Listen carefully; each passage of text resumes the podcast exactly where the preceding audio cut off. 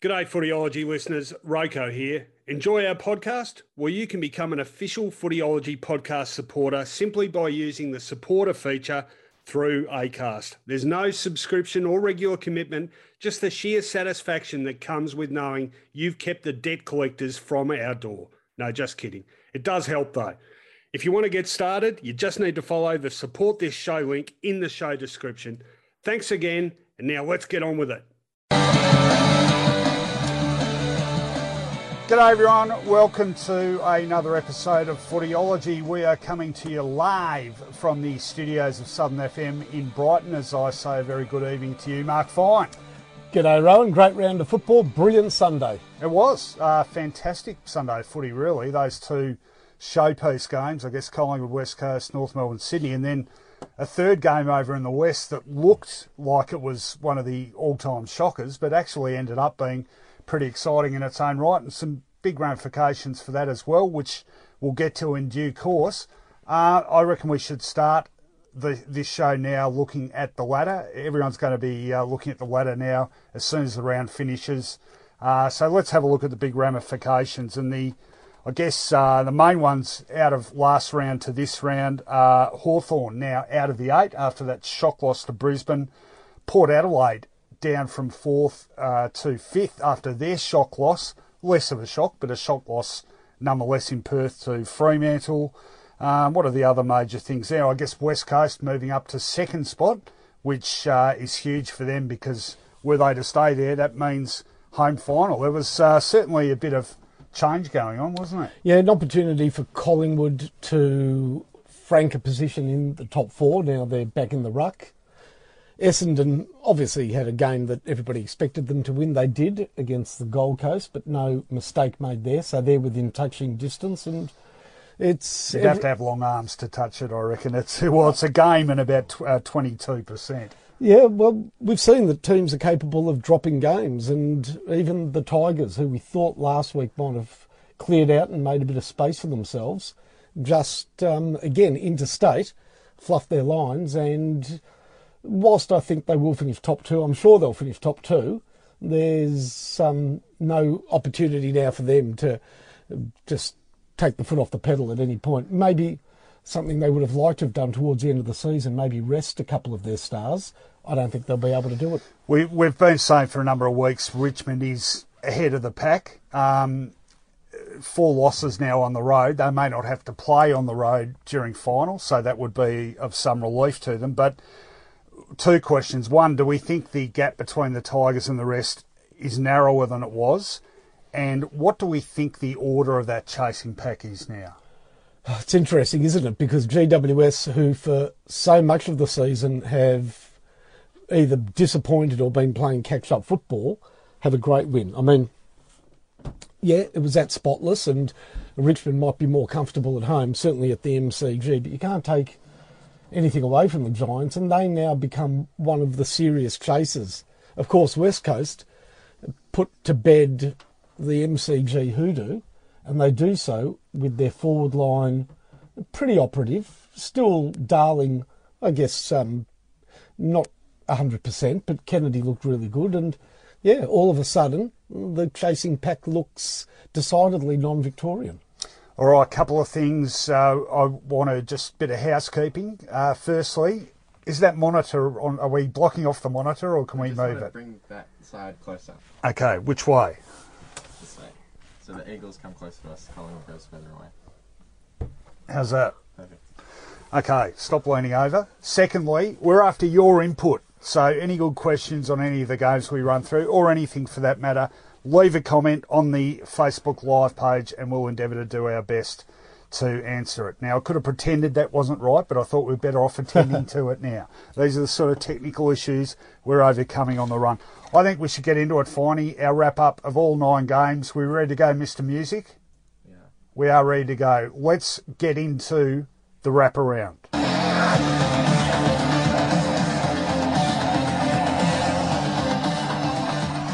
So look, seamless, seamless. Especially if you do your own editing. All right. Uh, well, let's start with the uh, the game with I think the most ramifications uh, for mine anyway. The MCG one ten today, and a fantastic win for the Eagles. Final scores 15 12, 102.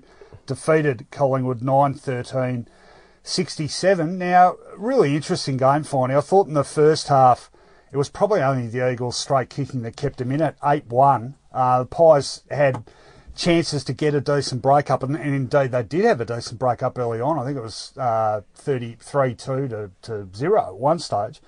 But the Eagles worked their way into the game. They lost Nick Naitanui, so another mountain to overcome. They did it. I thought they controlled the game in the second half. I thought they were able to change the way they played. They really started slowing down their ball movement, getting a lot of uncontested possession. Um, and I thought Kennedy and Darling in their first games back were both crucial for them. LeCras played that smart forward game we know he can. Midfield, um, I thought they had a, a ripper in Redden and two of the best defensive, individually best defensive games I've seen all year from McGovern and Hurn. They were outstanding, and I know a lot of the talk post game is going to be about Naitanui, what a huge blow it is, and I'm not denying that for a second. But I don't think that is a fatal blow to their chances. I think they've proved a lot today, and in that sense, uh, symbolically as well as logistically, it was a massive win. Well, they're the only team that really played two ruckmen each week. Obviously, that opportunity now goes by the wayside with the injury to Naitanui, but at least Scott Lycett takes over now, having played senior football for the bulk of the season. He's not coming in cold, and he did a pretty good job in the second half. We know the Grundy is one of the real informed ruckmen in the competition. I cannot speak highly enough of Shannon Hurn. Now, look, Shannon Hurn, we know as a long kicking, rebounding footballer. And once invested with the captaincy, uh, he has grown into the position of courageous marking, intercepting, and selfless backman as well. So he's not a receiver. You know, you got McGovern. I, I think he hit the nail on the head. As much as the return of Kennedy and Darling, as well as LeCras, was important, that rebound from the backline that we thought Collingwood might have had the edge on with Howe and Langdon really fell the way of the West Coast Eagles. They've got they've got other uh, players in this side that don't get the kudos they deserve, and to that end, and thanks for this question, Alex Paul would love your thoughts on Hutchings' role on Sidebottom. I thought he was immense. Now I I forgot to look at what Sidebottom finished up with, but I'm pretty sure it was around the 20 mark. Far less influential than he has been, and Hutchings has essentially been a run with player, but I reckon he's he's starting to win more of his own ball. I thought he had some critical input in that last quarter. That was an incredibly important job, and he's he's underrated for mine, as is Redden, who's been terrific for the most of the season. I wonder what Hutchings' nickname is. You know, football clubs have sort of in-house nicknames. Hutchie? I reckon filthy. For why? It's well, filthy. Well, not filthy as in as in a dirty player, but he just gets the job done and he gets it done in an unfashionable manner. He's a bit scruffy looking. He's he's got some rough edges, but boy, he's game. You know, game as a pebble. He's a former Saint, by the way. He started his career at St Kilda on the on the rookie list, and uh, they didn't think that he was fashionable, and he's really had to. Reinv- not reinvent himself, but prove himself over and over. Because I thought a couple of years ago he had nailed down that run with role pretty well, mm. but because of a disappointing year last year, he seemed to be one of the first victims, and they, I feel, turned on him unfairly. And you point out that he played a good game. And I'll tell you what, another former Saint that I've often been critical of was excellent at key moments. Cripps, I thought, was, yeah. you know, there were times, and certainly there was a goal in that second quarter to Kennedy, which it was a brilliant piece of play, sort of a, a, series of handballs that ended up with Kennedy on the goal line, started because of a one-on-one with Cripps on the wing, yep. where he put the afterburners on, backed himself, and created the openings. Probably isn't a great time to point out that every time I see Jamie Cripps, he reminds me of a star of the adult movie genre circa 19, late 1980s called Tom Byron I shouldn't have said that, Look I've gone with it. He's a dead ringer for him. no, no, we'll just get on with it. I'm going to let you read out this question. And, okay, and a, who's it from? It's from Mark Chapman, and is West Coast the Tigers' biggest threat? Look, you know what? I've got a, a close friend who's a, a keen Richmond supporter, and has a very good eye for football. And he has marked West Coast as the biggest threat, but part of that huge threat he felt was, especially against Richmond, how dominant Nick Naitanui could be because we know that Nankervis as a, as, as a ruckman is undersized and he's seen the opportunity that had been afforded to Naitanui to dominate. So without Naitanui, it becomes harder. We, we know that. There's no question, is there? No. But you believe that they can cover it. Oh, it's not And- unassailable. And look, any team with a power forward line like West Coast can, on their day, be unbeatable. All right, quick word because we've gone over time on this game. Quick word on the Pies. Now there was a school of thought. The who have they played? School of thought. I didn't subscribe to that because I reckon their footy had been impressive enough in its own right. Um, I don't know. I don't know how they feel about today because I, I, I thought that their midfield for the best part was okay. Yes. They matched them statistically pretty reasonably, but they haven't ended up winning. Uh, so I think we've seen the their forward setup has been a lot better this year. Mason Cox was obviously a big loss, late withdrawal. Isn't that interesting that That he would be. yeah. no, it, that is in itself interesting. But you're talking about coming up against an A grade defence. I just think they were found a little wanting. So they might want to revisit some of those forward structures, I reckon. Have they got much to worry about? In a couple of words. Uh, yeah, they do. I I as much as that midfield did perform pretty well today, you can't replace Treloar. He's a, he's a great line breaker.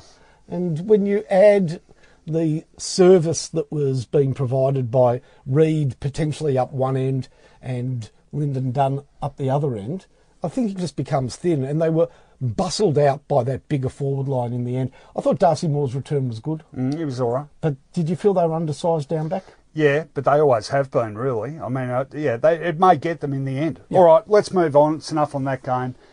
An absolute cracker of a game. This definitely in the best four or five games of the season for mine, and it was North Melbourne Sydney at Etihad Stadium.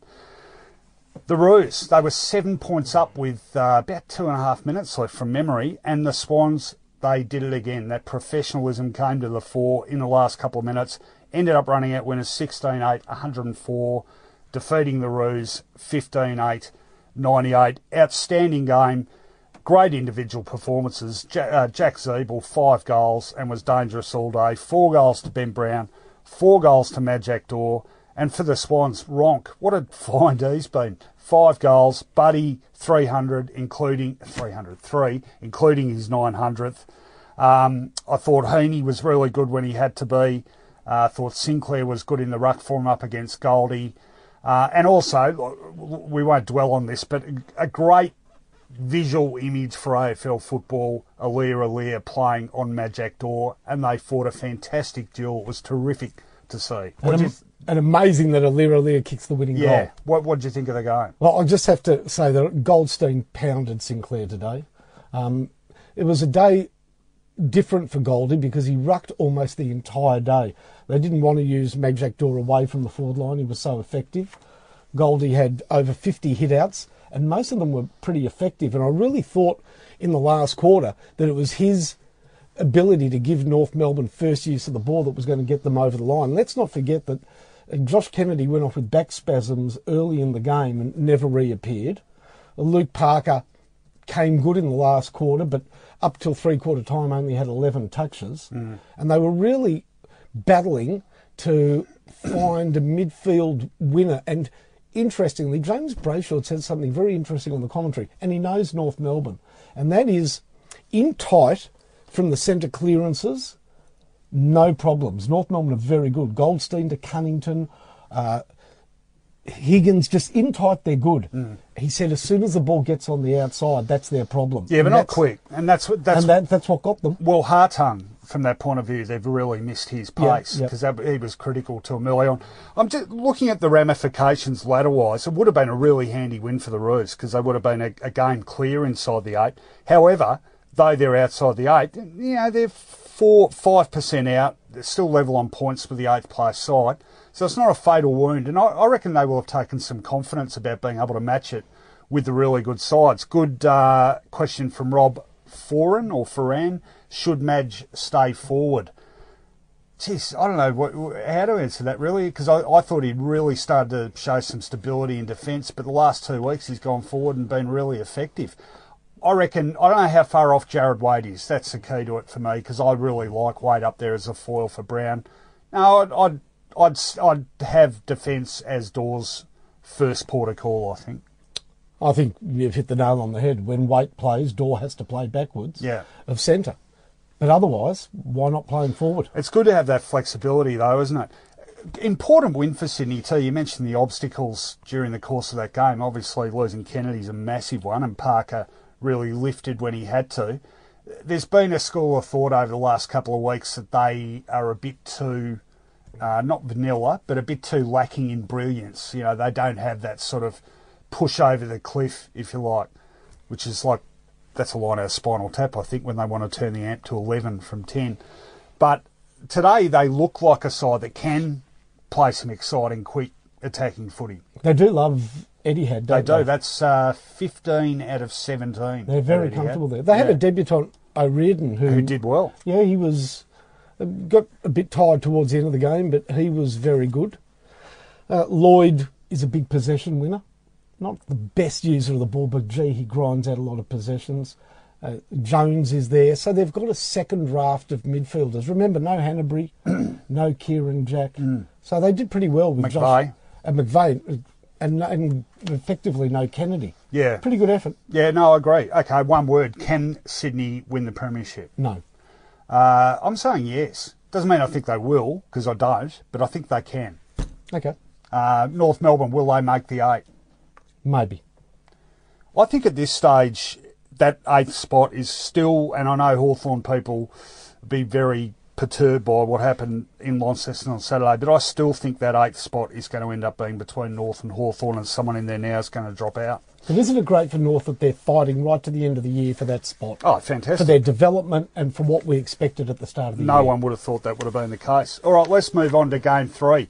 This was a big game too, in terms of, um, I guess, last chance saloon for one of them, and also a good test for the the pace setter, and particularly given three previous reversals on the road. Well, that became four, not by a lot. That's two games up in Sydney. Uh, Richmond have lost to GWS now in two years by a kick. Final scores 11 13 79, GWS to Richmond 10 17 77, and uh, Castagna, the biggest offender there, I think five behinds for them. Yeah. What'd you make of that game? Yeah, that's, you know, Castagna had a chance late in the last quarter.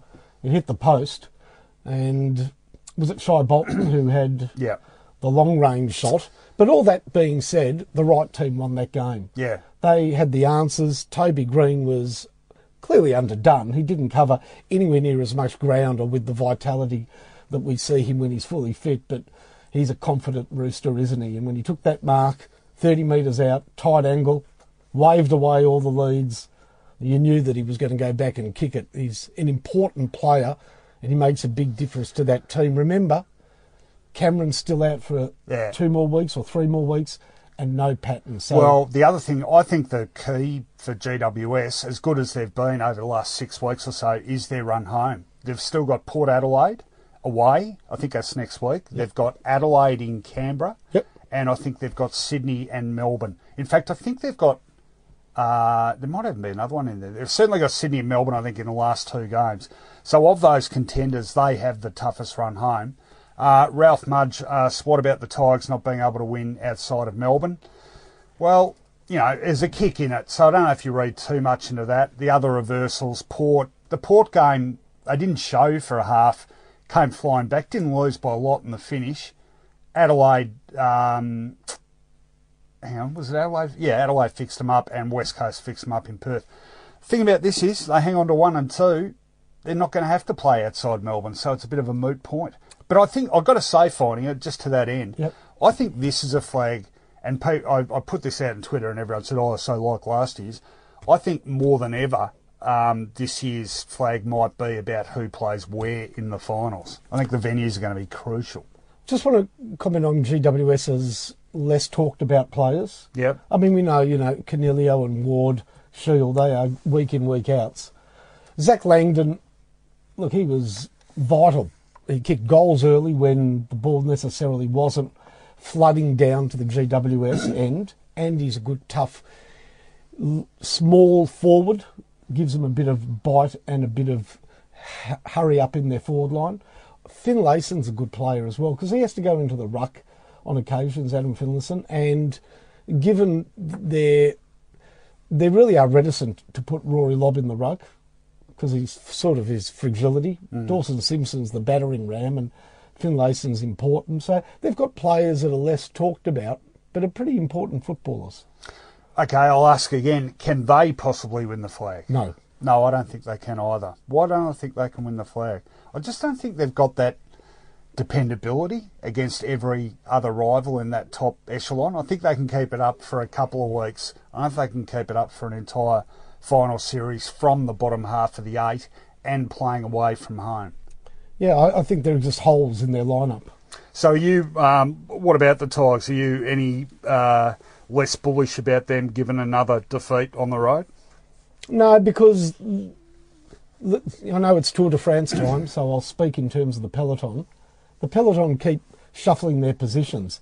If I really believe that there was a team out there making a sustained, impressive run at Richmond, I would say that they could be under pressure. But to me, it, it remains Richmond and a, and a chasing group that each week changes. Yeah, we seem to uh, sort of equivocate about who the, the closest to them is every week. Uh, quickly, Mark Chapman says Castagna like Brightus in the 77 grand final, kept kicking behind. Well, not quite. That was seven behinds in that game, Arnie. I think he straightened up and kicked 5 1 in the uh, replay, Maybe actually. maybe five or six. So Yeah, we good, got it right when it counted. good news for Castagna next week, which is bad news for St Kilda. All right, let's move on. There are our feature games, but uh, we're still going to talk about all the rest because uh, some important results among them as well. Going back to Thursday night now in Adelaide and the Crows. Well, it was definitely last chance saloon for them. Kept those flickering embers of finals hopes alive with a good win over Geelong. 16 16, 112 to the Cats, 14 13 97. Great game from Tom Lynch with four goals. Murphy, pretty important as a small forward with three. Um, Atkins was good for him. Rory Sloane was good. Crouch, so the midfield really stood up. The Cats, Tom Hawkins was terrific for them, but I thought he was a bit of a lone hand up forward. How about the lack of assistance from Menzel? Well, he he was just really, really underdone Yeah. and, and remains underdone. We're going to get to that in hot or not too. Um, yeah, they worry me. The Cats. I, I reckon they. Uh, I don't think they've got a high enough gear to to beat the likes of Richmond or even West Coast when it counts. Yeah, I think you're going to touch on it in hot or not, but the fall away is quite dramatic in their 22. I'll leave that to you. For most of the night, it was the Rory story.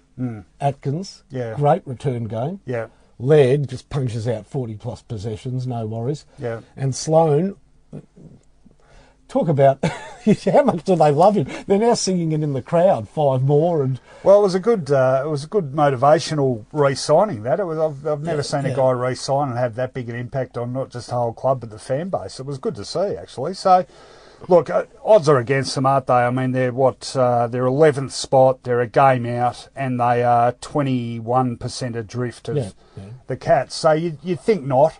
Um, where's your head at Taylor Walker, by the way? why? What's he done now? Well, he got a week for that rough play. Oh, was yeah. that two in the first quarter? yeah.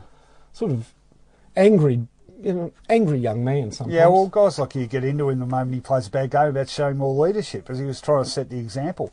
Uh, look, they'll be really frustrated by this season because injuries have been the number one thing bringing them undone. Uh, Craig Williams, thanks Craig, says Crows won't make the eight, but they will shape it. They certainly will. I don't think there'll be many cases of a side finishing outside the finals that is as well credentialed as they are. And for what it's worth, I reckon they'll bounce back very hard next year as well. I wonder which Craig Williams that is. Well, how many do you know? Well, I do know one, and he played a few games for St Kilda back in the 70s. No, didn't everyone? And he, uh, no, he, he lives around um, Garden Gardenvale area. And, Okay. Well, hello, Craig, if it's you, and if it's not you, hello, Craig. and let me tell you, he, he was um, he was actually quite a spectacular footballer in a very short burst. Okay. Um, that was good. Everyone used to be able to say I played a couple of games That's St Kilda Kilda in the late seventies till the encyclopedia came out. All right, let's. Speaking of uh, St Kilda, let's move on to Friday night And the Saints, boy, do they do a job on the, at the moment, hapless Carlton. 16 20, 116 defeated the Blues 7 10 52. It was just a shellacking after half time. Eight goals to two. Blues didn't really look like um, kicking too many after half time. Andrew Philpott asked, How bad was that game on Friday night? Andrew, it was a stinker, as it was probably likely always going to be 15th against 18th. Um, not much, even the Channel 7 commentators struggled to uh, reach their usual levels of hyperbole, Finey. But you're a Saints fan, you would have been pretty happy with it. Well, you know what, St Kilda, gee, I just can't put into words how a 64 point win against another team in the AFL could feel quite flat, but it really did. I mean, normally I'd sort of um, I'd, I'd rail against a comment like that SMS that we got. What a stinker of a game! Because I'd say you know St Kilda's won by 11 goals, but they never got going. St Kilda, they never, to me, looked very cohesive, and I wasn't taken by the way St Kilda played at all. Look, they kicked 16-20. They had five posters, more posters than a teenage girl's bedroom. So it could have been a 100 point loss, and they still never got going. Carlton, uh, look, they lost Kreuzer early, Yeah. which made it easy pickings for Hickey and Marshall, who had a good game. Yeah, he was good. He was impressive. I, I like Phillips too. I thought he looked okay.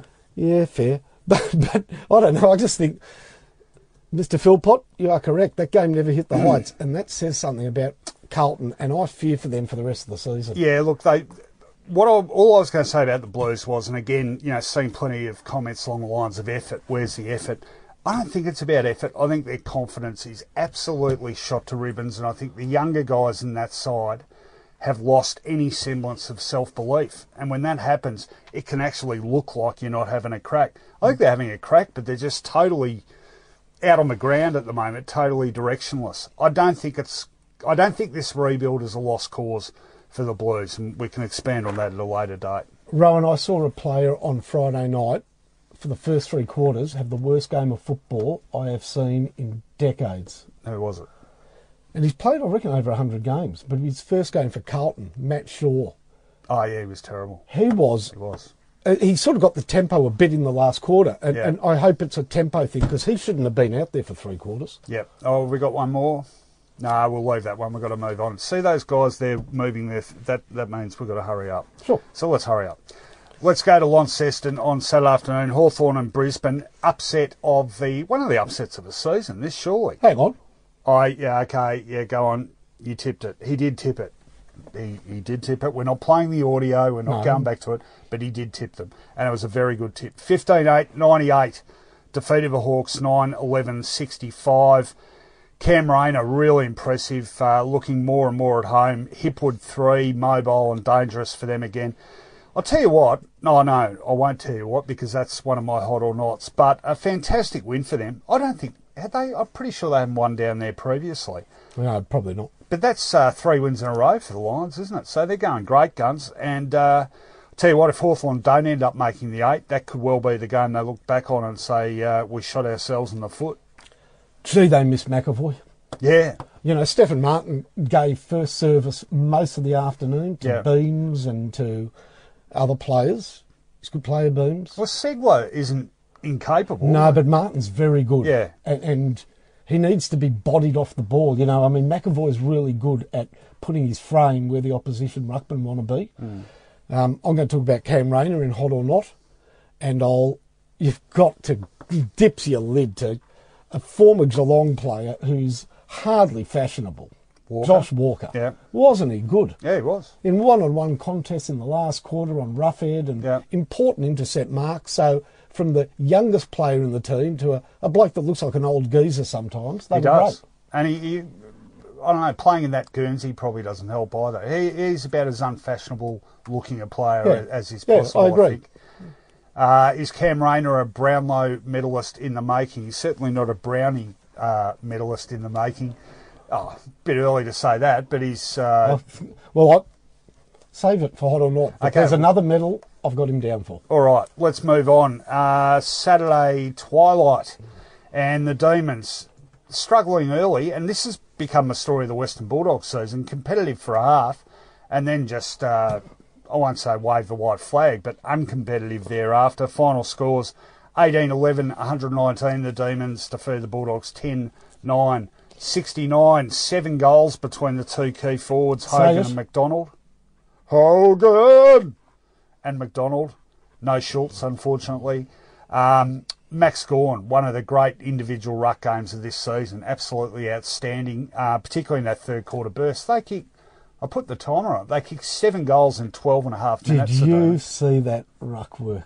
Yeah, he was great. It was unbelievable. Yeah. He wasn't, I'll tell you what, he wasn't up against much. Jordan Roughead's really struggling. Um, I love that might Jordan, be that he's- might be my hot or nots Oh, as well. sorry, but no, that's okay. But Brayshaw, mm, gee, he's a good kid, isn't Yeah, he? yeah, great game. I Yep. like that little touch, the uh, the low five with Ray Chamberlain. Too. Oh, now didn't that- give it deliberate. he won't get pinged for that. No, he won't get pinged for it. But If he gets pinged for that, I'm giving up football. Seriously, you cannot fine him for that. well, hang on. By the way, because it was a, if people, if you didn't see it, a complete miss kick, and Chamberlain read it correctly. It wasn't intentional, but it was not the miss kick of the round. Did you see the kick of kick the round? by Ed Phillips that was marked by Tom Hickey in the Carlton St Kilda game? It was the worst slew off the side of the boot without Um, I might- under no pressure. He barely kicked I the might ball. have been asleep by then. Any, anyhow, but Brayshaw got a free kick straight after that. Oh, did he? From Ray. Okay, well, you can read conspiracies into that. Um, I thought it was it was a second half the Demons needed. So 12 goals to four in the second half. They've just piled it on. Yep. When they lock onto the task and get the hard stuff right, gee, they've got a great attacking upside. I mean, they. I, I don't reckon there's many sides that can put on a burst of goals the way they can. Seven in 12 and a half minutes.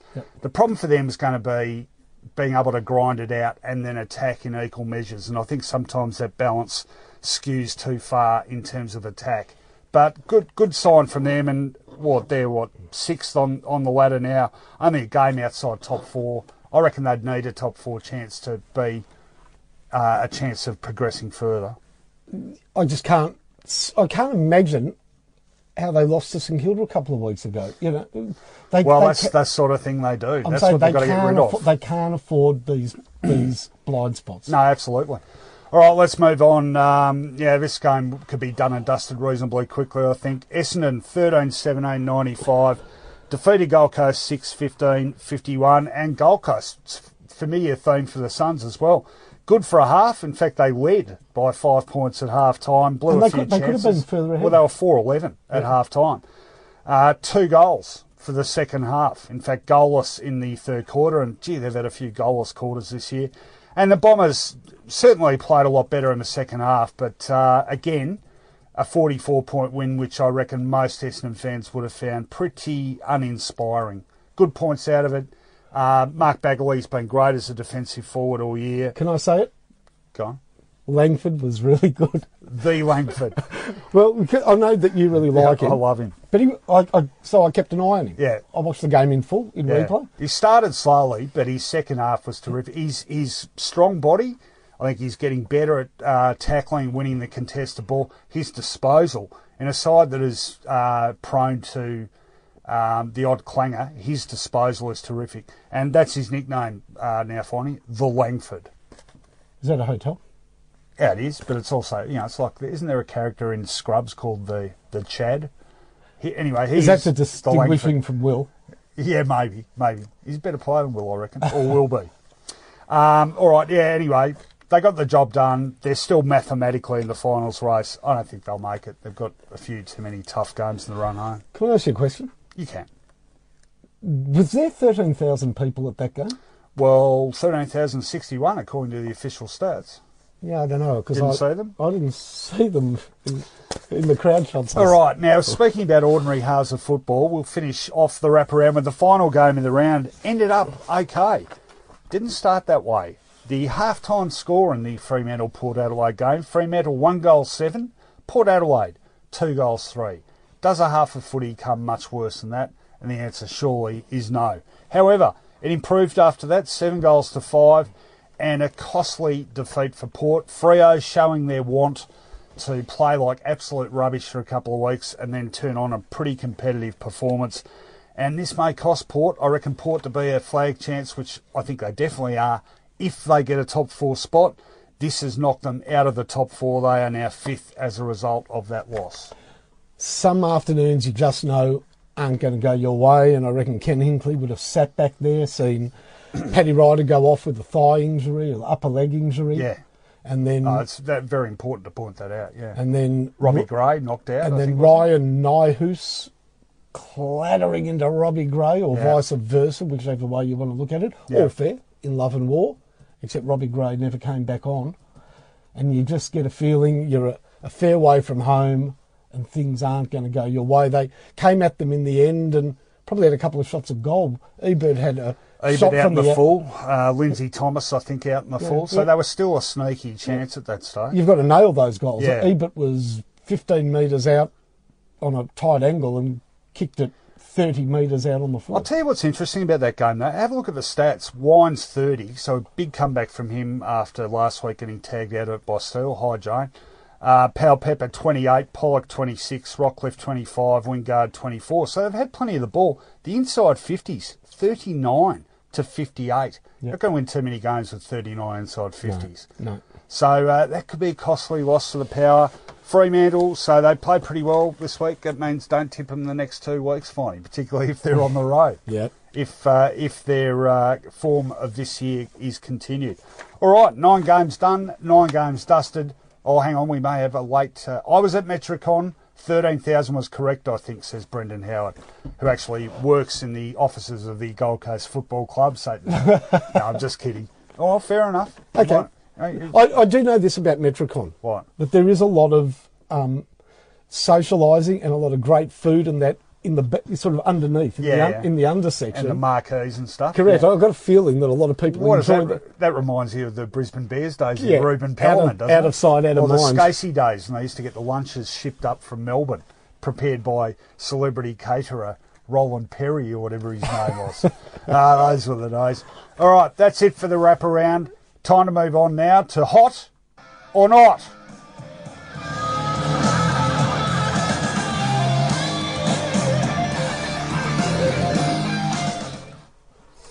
You I told you I was going. I told you I was going to do that every week.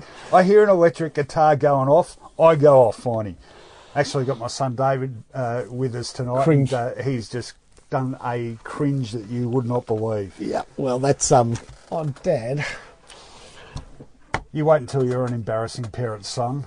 Okay, let's get into it. I'm going to kick us off with a hot to begin with, and it's a collective hot, and it goes to Brisbane Finey.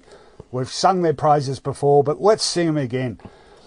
Are they the best 412 team in AFL history? I would venture almost certainly yes. And the reason is this they've now won three in a row, but it's not just that. They have been competitive throughout the entirety of this season.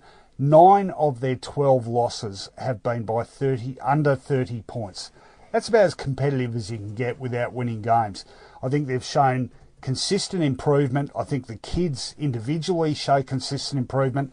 Right off the top of my head, I wrote down a whole collection of them Hipwood, Witherden, Rayner, Berry, McCluggage, Matheson, McInerney. Plenty more where that, uh, where that came from, too. And this was a, a victory won without Luke Hodge on the park. Uh, they are really going places, this um, side, and I think they're brilliantly coached by Chris Fagan. He's done a fantastic job in charge of that whole playing group. They love him, you can tell. Um, there's a real zest about the way they play their footy now because they can see the results coming. I love watching them and all power to them. I think they're going to be a force with him in the next two to three years. And let's not forget, arguably their best player until three weeks ago, the Sydney department store Harris Andrews, isn't playing either. Yeah. So I ask you this: if the last three weeks were the first three weeks of the season, do you think they could have parlayed that into a serious shot at the eight? Because I think it was only a bit of confidence and self belief that cost them some of those games. Yeah, I reckon they could. uh, They could have. Yeah. Um, so uh, you know, look, start starting slowly has been a bit of a habitual flaw for them, but uh, maturity will fix that. I, I think they've got big things ahead of them. All right, you're up. I will start with a pretty obvious hot. You touched on it. 900th goal today for Lance Budworthy Franklin. And he kicked it with his first goal in the third quarter. Just happened to kick two key goals in the last quarter, including one of those trademark swing back, swing arounds from 50 metres out that very few others can kick to win them the game. 900 goals, and on the TV they brought up the graphic of others who have scaled those So how many lofty heights. Uh, look, I didn't count them, but they are Lockett, Coventry, Dunstall, Ablett, Yeah, Titus, yeah. and Doug Wade. We've only got 3,000 goal kickers, haven't we? Coventry, Lockett, Ablett. Oh, Dunstall. Dunstall, did he get a 1,000? Yes, he did. Yes, he So did. there's four. Yeah, yeah, yeah. Yeah, okay. And Doug Wade also up in there. Now, oh, of, yeah, Doug Wade got a 1,000 too. uh, of of all of those players, Ablett played some football away from full forward, but he certainly played at full forward for sustained stretches. probably the second. Yeah, I reckon he probably played more footy away from there than there. So it makes that achievement even more remarkable, really. The, all the others were full forwards. Yeah, Buddy's never been a full forward. no, that's true. 900 goals without ever playing at full forward. Yeah, no, he's a freak. Um, I mean, we've been. I must say, I, I I was one of the people not slow to come around. I thought it might have been one of those overhyped things, but in over the last, I don't know, five six years, I mean, yeah, he's an absolute freak. Yep, last player to kick a ton. Last player to really, you know, tear the life out of games. The 13 against North Melbourne. Thirteen. Thanks, Hunter. Um, not the last player to do kick a double figure amount, but I'm just saying, is he the last of the Mohicans, the last great attractive forward? Well, we just pray not, don't we? But yeah, we uh, you may be right, sadly. All right, we're going to move on. Uh, a not for me, and again, we touched on this before. Geelong's bottom six. Now, I'm not isolating this to particular individuals because I think their bottom six can vary from week to week. However, the principle remains the same. Whichever 22 they put on the park, I always think that it tails off pretty significantly. Now, in the case of Thursday night, I would have said the top six included the likes of Dan Menzel, which it never should, but he was horribly underdone, I thought. Uh, you're also talking about some real experienced players in the likes of Cam Guthrie, who had a Barry Crocker. I think even he would admit that. Rhys Stanley, dodgy conveyance, I think, if you're trying to win a, a premiership. And then you you might throw in some kids too. Um, Sam Simpson, for example. Jermaine Jones, Wylie Buzza had a night where he just he couldn't hold a mark, and they really needed him to. Um, I go back to the finals last year. The final they lost to Richmond, where Zach Guthrie I thought looked, you know, just sort of short of the mark at that stage of his career. Other clubs might have one or two of these. I think Geelong seems to have more of them, and it's why I've got reservations about them. I just think there's always that bottom few in the lineup that find them out when it comes to beating the absolute best. I mean, you look at that team. Can you imagine Rhys Stanley winning on grand final day? No, Unless he's in the sprint. very good, very good. That's what we used to say. there. No, but that's what we used to say at St Kilda. We're only going to win with Rhys on grand final day if it's a foot race. Off the SMS, Ralphie Muggs said his own little hot or not. Crow's hot powers not. That's a week to week. Well, this week, this week, you wouldn't have been able to say that too often this season. So enjoy it while while it is the case. Um, all right, uh, on to you. not hot Bulldogs' lack of and lack of respect of the ruck. Now, haven't we really seen this year that a dominant ruckman is a major player in, in AFL football? Absolutely, we have. Max Gawn, as we pointed out, gave a rucking class par excellence in the third quarter. It sent um, our great friend Sandy Roberts into fits of apoplexy. He couldn't find the words to describe it. I know we're starting to run out of hype a bit uh, in footy calling, aren't we? But you know, uh, you know, the Bulldogs have not had a player in emergency this week. They haven't played him this year. They only played him a few times last year, and I'm telling you, I watched him closely last season. In the four or five games he played, he was barely ever bested. In fact, he reminds me a bit of Jared Witz, an underrated but dogged ruckman by the name of Tom Campbell. He can't get a game, but the misfiring, mistiming Roughead hmm. seems to be allowed to go up after ruck contest after ruck contest in the middle Well, I, He reminds me of one of those glass elevators in, in a department store. You know, they're always out of sync. There's the ball. There's Roughhead. that, There's can, that can happen to Ruckman when they're out of confidence. Well, play Tom Campbell. Yeah, no, no, it's a fair point. I think the um, the issue with Jordan is, and I know Jordan and I like Jordan a lot. I, I think the issue is that um, the memory of what he did in that final series in 2016, where he was immense, and w- when you see that on the biggest stage, I think there's always that thing in your back of your mind.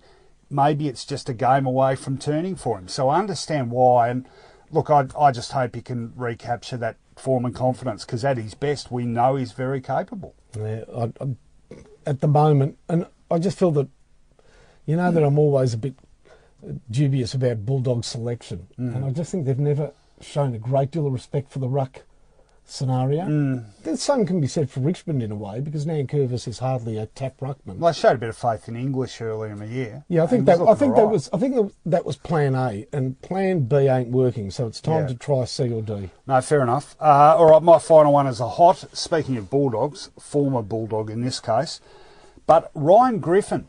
Um, I think a lot of people thought he was probably just about done and dusted. He only played three games last year. I think he had two separate ankle injuries, which were really serious. You would have looked at the birth certificate, 31 years old, and thought, nah. But he has done in, is starting to do in recent weeks what I think Brett Deledio was doing at the start of the year till he got injured again. I think he's been really good for him. The big turning point for his season, and indeed the Giants, and I don't think the two things are coincidental. The round 11 game against Adelaide, he had uh, 22 and kicked three goals that night. That has kick-started him, uh, maybe in terms of confidence, but his form since then has been pretty consistent. He's sort of consistently getting 20 plus disposals now. People that remember his best with the Bulldogs will know what great penetration he can have with his kicking. He's a he's a decent goal kicker too, which is a, a really handy quality for a midfielder to have. Um, and I just think as the Giants are starting to play better football, um, better football, he's a big part of that. So uh, you know, I reckon if they are to make it, he could come in very very handy for them the longer this season goes. He's composed, isn't he? I think Yeah. at his best for the Bulldogs, he was a dashing line breaker. We're not going to see that again.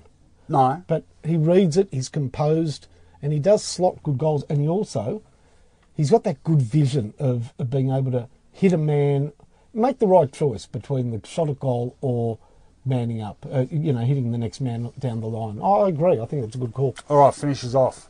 Uh, just off our SMS, we were speaking about Maxi Gawn. Can Yep. he win the Brownlow? That's a great question from David Brentnell. Uh, it is um, no, and I'm not because he wouldn't deserve to. I just think it is a midfielder's medal. And uh, who was the last ruckman to win it? Uh, Scott Wynd, 1992. Jimmy Stynes in 91. Scott Wynd, 92. Adam Goodes in 03 when he was one of three winners. Spent More a on little, on bowler. yeah, a little bit of time in the ruck, but not much. No. Um, it would be great to see a ruckman win it. I just don't think he can. Go on, last you know, one. he used to be sort of a Ruckman's Award almost.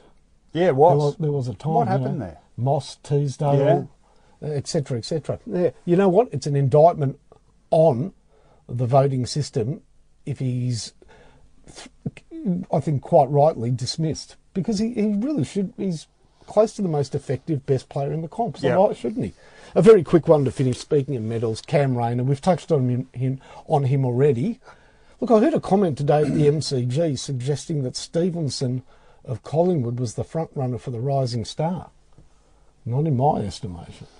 Rayner for you. Yeah, I like him. Just trying to think who I just, I just think he's looked good and he's getting better and better. It's a funny award. Is is it the award given on the body of work for the year, or is it on the potential shown through the year to be a champion going forward? Well, I it- know what it's what it should be. but but it's a mix of it.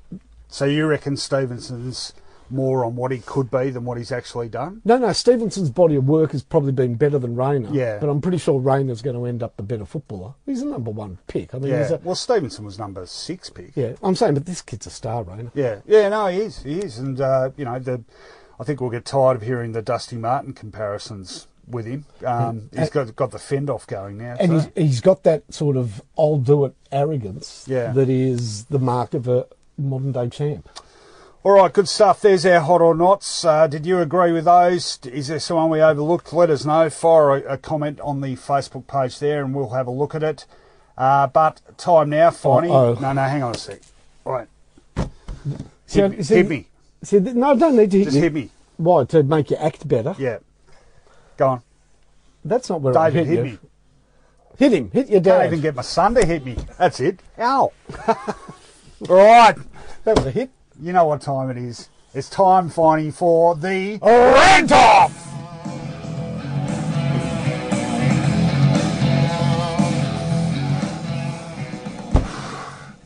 All right, don't start now. I've got a good one this week, Finey. I just Okay. need you to count me in and lead me to it. Have you ever had an acting role on TV? No, but I'm, I'm, I'm, I'm available. Talk to my agent.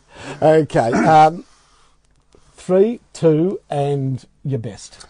I'm pissed off about alternative strips, Finey. Look, I know it's been going on a while now, but I'm starting to think some of these clubs are just taking the piss. What exactly is that dirty grey number Carlton ran out in on Friday night? I mean, the reverse strip in white is one thing, but what actually is the point of throwing it in with the colours? With a handful of people unable to distinguish between the red, white, and black of St Kilda and navy blue of Carlton, then not able to work out the difference between black and white?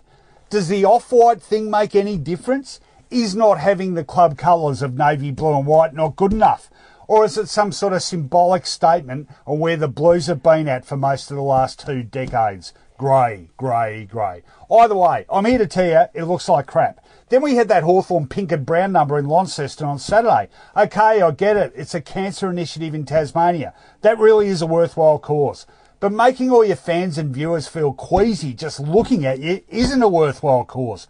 Those pink and brown stripes said just one thing, Finey licorice. You know those combination things you get at Darrell Lea and got stuck with once all the chocolate had run out? Yeah, those ones. They must have turned the Hawthorn players off as well, because they sure as hell weren't going too near any of their teammates in the second half down there on Saturday. This whole clash strip thing is complete rubbish, you know that. We never had an issue for the first 120 odd years of football. Now it's all over the shop. Half the time the clash strips cause more confusion, not less. And if it's not that, it's like the clubs have started up their own worst dress competition. I thought that Harlequin number Hawthorn World out in the mid 90s could be hard to top. But these days, that looks conservative. Throw in the infamous Power Ranger get up of a few years ago, and this licorice all sorts strip of monstrosity, and the Hawks could start their own costume store. I've got a radical suggestion to fix this once and for all, Finey. Look, I know it's pushing the envelope, but perhaps we could have the home side wear dark shorts and the away team wear white. I don't know why we haven't tried that before. Oh, hang on. Yeah, I agree with you. How about, oh, look, I know I did, uh, before anyone I don't mind it, that. I don't mind know the- I it was like a the pink and brown. initiative. Yeah, yeah, I don't Oh, mind yuck. No, but no, that no. Carlton number. What What's the point of it? But I reckon it, I reckon it makes them look. It, no wonder they struggle. They've got a lot of undersized players: Zach Fisher, Paulson, Lochie O'Brien. Makes them look small. It makes them. It makes them look poncy. they, they've got fake pockets in the Yeah, back. no, no, they're not fake pockets. I've asked Mark Murphy about this. They are chamois patches to dry their hands on. They are. I think other clubs have got them too. In fact, I could be I could be wrong here. Correct me if I'm wrong, but I'm pretty sure Geelong actually has contoured chamois patches as well, which actually have glittery bits in them. I'm pretty sure that if I'm, I reckon I've lost a wallet and a mobile phone with fake pockets in the back. Like the old Amco peaches. Remember Yeah, the, yeah. the 28 copper rivets and the five five different pockets? Those were the days, Finey. you used to rip or, or Levi's where you used to Oh, rip some- tag. yeah, Yeah, you tag somebody's Yeah, Levi's. Yeah, tag. Um, Jeez, we're showing our age. We But you know the what's a real problem for me is GWS's jumper. I reckon clashes with a lot of teams when they play Sydney from Oh, yeah, behind. everyone wears charcoal. But no, from behind. but, but from behind, it's they're Yeah, all jumper. I just think they clash a lot, and quite frankly, the simple rule that I have begged the AFL to follow is being ignored. I know what it is. Yep. Uh, if your nana can't w- w- knit it, it's not a proper football jumper. Correct. What- what- these eagles and swoops and swoop. Oh, well, the worst one of them was the, the Eagles circa 2001, the Ken Done, the one that Ken Done threw The orangey. Yeah, the ochre. Yeah, Yeah. ochre. Yeah. I'm, t- I'm charcoal I'm sorry, Giants. Charcoal is not a football colour. Well, you know and that- grey certainly isn't. You know that's why they haven't made a grand final. Why? Because they, because they got charcoal. Well, their colours really are sort of charcoal and ochre. Hmm. Try finding those balloons for, for your pub. That's a good you know, point. You know, And- all the pubs that have to have. Mark Chapman has weighed in the. Remember the M&M Blues? Who could forget? Well, that sort of started it. yeah, didn't back it? in uh, Luke O'Sullivan, I think played his 50th game wearing the baby blue uh, get up. You know, I waited years for St Kilda to have a great win at Princes Park. we did it wearing a Pura milk top. Oh, and they had him in yellow too, the Saints. Well, that's what it was in yellow, and But that- even what about the year you made the grand final in Oh, with the the Crusader. the, Joan of Arc, Yeah, the Crusader, Crusader. cape. yeah, yeah. All right, okay, we, we digress. No, no, it's a, it's, it's a good point. All right, three, two, one, rant. Speak about complaining about St Kilda. It's time for me to complain about St Kilda. You know, if St Kilda had the choice between a 1957 Edsel and a Lamborghini, then start piling into the Edsel. If it was a choice between Get Smart or Hey Dad, St Kilda would choose reruns of Hey Dad. And I have evidence to back up St Kilda's inability to make the right choice over and over again. And it's really not father and son. I mean, that's fairly simple. You either have a father and son or you don't. St Kilda's only ever had two, Sarakowski and now Bailey Rice. It's about the opportunity to learn from a valued member of your club when there's a brother or a cousin coming up that you might want to pick in the draft. So when Nick Riewoldt begged the club to take cousin Jack in the year he was available to be drafted, St Kilda had a pick. They went past Jack Riewoldt. They picked up David Armitage. No knock on Armo, but wouldn't you like Jack Riewoldt St Kilda? When Nick Dal Santo said that he had a talented cousin, a really talented first cousin by the name of Marcus Bontempelli, the club said, it doesn't sound like your cousin. We'll take Jack Billings.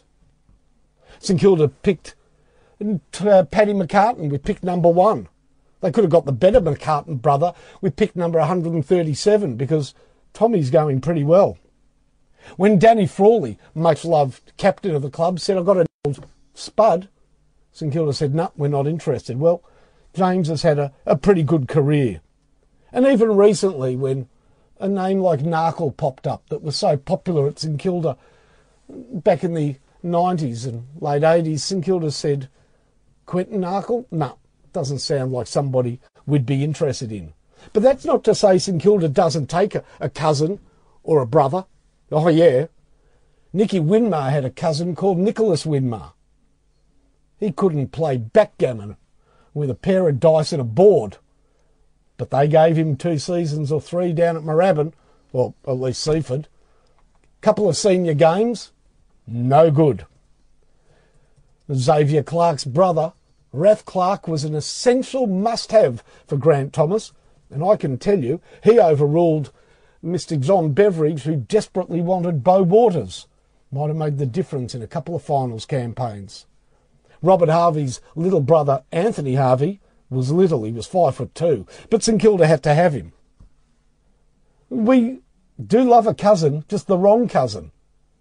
So, Brendan Goddard's cousin Hugh is on St Kilda's list. Just hasn't had a game for two years and probably won't get another one. We picked the wrong Malera, and I'm not even sure that Ed Phillips is the right Phillips given how well Tom's going.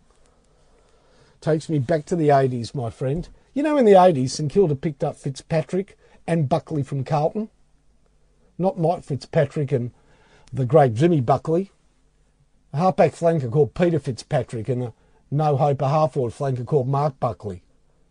But we took the cake when we got Roach from Richmond. Stephen, I couldn't get a kick Roach, not Michael. St Kilda, you know how to pull the wrong friggin' rein.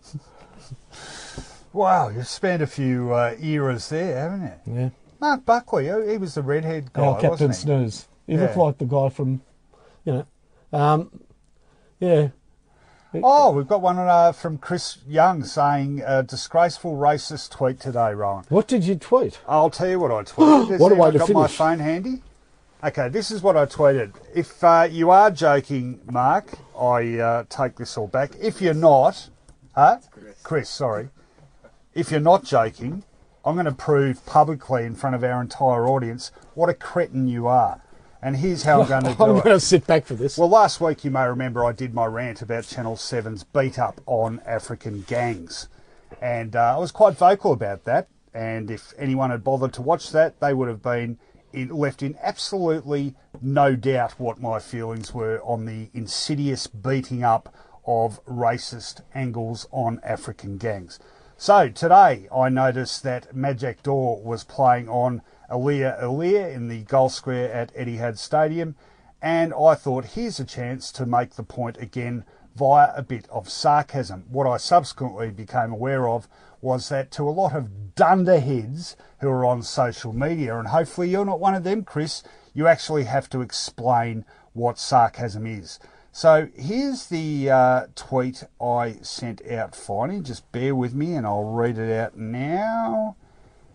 Uh, maybe St Kilda just can't develop players. You can attend to that one while I'm finding it. well, you can't develop Jack Riewoldt, Marcus Bontempelli, or Tom McCartin when they're at other clubs. Okay, I, here's I've found the tweet now. This has now had 974 likes, so I'm tipping there's not that many racists who follow me, so presumably they actually got it. My tweet read, Hey Channel 7, look out. There's a gang of imposing looking African men hanging around the goal square at Etihad Stadium, right under your noses.